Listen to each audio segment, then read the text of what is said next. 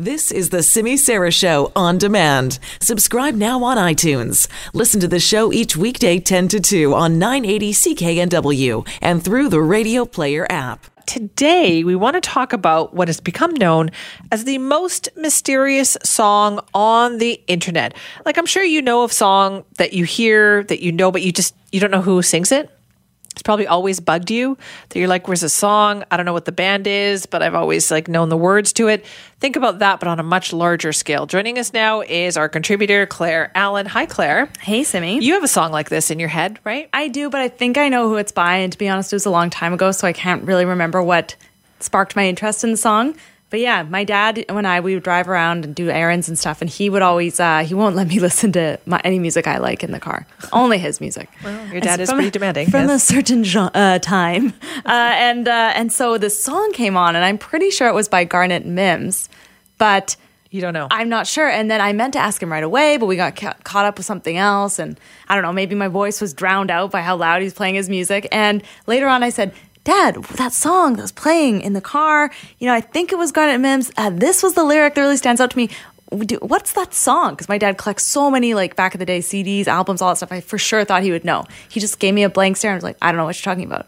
So And now I- you don't know. I have no idea. I used to Google the lyrics and nothing would come up. I have no idea what song it was. I've listened to so many Garnet Mimms songs to find out if it was the song. Cannot find it. But this song is a bigger mystery. This is a bigger mystery. This is a song that is known as the most mysterious song on the internet. How did this all get started? Well, so maybe we should listen to the song first. Yes. Here it is. This is the song that nobody knows who sings this or where it came from.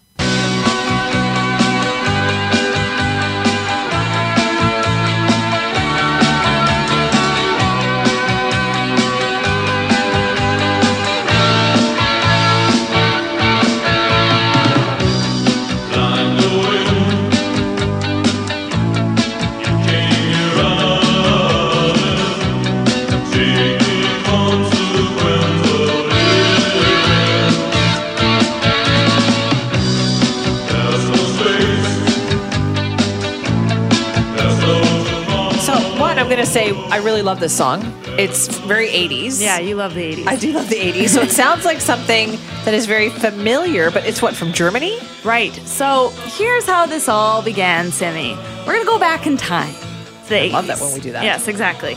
So between 1982 and 1984, a young man named Darius was a teenage music fan in the town of Wilhelmshaven in north coast of Germany. Hopefully I pronounced that right. Okay. Anyways, just like I did when I was young, you know, in the 90s, we didn't have streaming or anything like that. So if you wanted to listen to new music and you wanted to keep that new music, you'd have to record the radio. I used to love doing this, On recording cassettes. songs off the radio, Yeah. waiting for a good song to come on. So Darius was just like me. He was doing that, and his one of his go-to programs was called Music for Young People, and it was on German public radio station NDR1.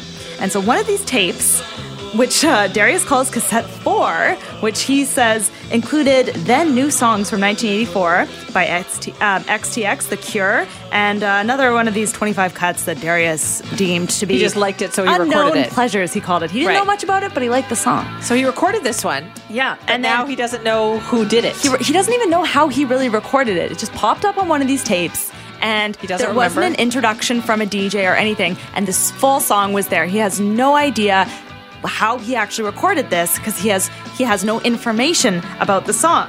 So he started like looking around for some of the lyrics and whatever, like see if he could identify it. Zilch, nothing. Couldn't figure out who it was. Right. I should also add here I know that people think they're clever and they're like, well, just Shazam it. Like Peter just emailed Nope. me and he was like, oh, Shazam it says Antoine One.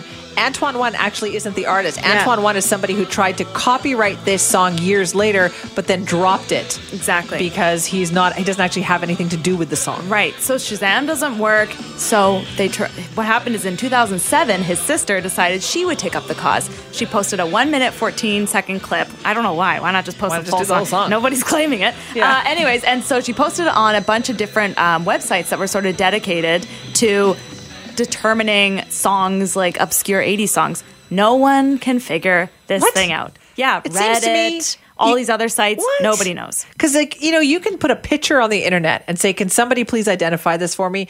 And people can do it. And you're telling me they've been putting this out there since 2007 and Yeah. nobody knows That's when song. his sister put it out in 2007. Apparently, this has been a family mystery. Everyone in the family has no idea who sings this song.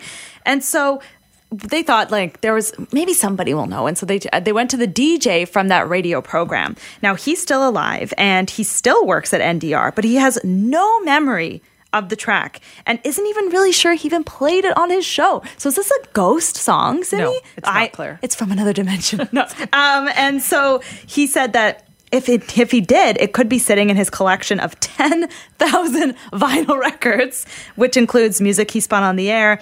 And but he's like, I, I don't even know because he doesn't really remember the song. Because most DJs have a pretty good recollection of songs that they play or why they would choose a certain song Totally. to play. And so then he said, Well, you know, uh, I did play some tapes from underground Eastern rock bands, some that were mailed to him from the other side of the Berlin Wall. So he's like, maybe that's where it came from. But somebody threw a tape over the wall and that's just what he played. it right into the window. And uh, so he says, I, I, but I'm not even sure if that's it. But he says it does sound like it might be from a German group. But then he doubts himself and said, well, it could be Polish, Russian. So nobody knows. I'm very skeptical of it being from a band behind the wall because it sounds relatively mainstream for early 1980s. That's true. And they probably, yeah, they, wouldn't wouldn't have have, known had that known sound or- that sound.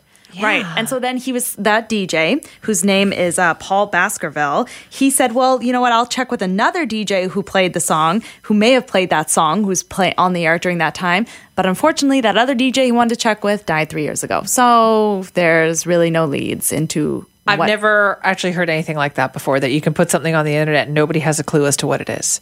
Nobody's come forward and said, oh, yeah, that was me. Or I recorded that for my friends. Or, yeah, we recorded that in somebody's garage or Yeah. something like that. Right, of course, because the internet goes around the world. You would think somebody, would be able. So, do we add this to like the greatest mysteries of the world? Like, No, don't be aliens, sarcastic. We don't. Loch Ness, Area 51. Area Loch 51, Ness Monster. this song. Sasquatch. No, we do not add it to Oh, that. damn. But thank Too you bad. for that, Claire. We appreciate your help with that. Maybe you know something about this. Now, we'll be back with our loser and winner of the day. But as we leave you, just have a listen one more time, one more time to the most mysterious song on the internet. Know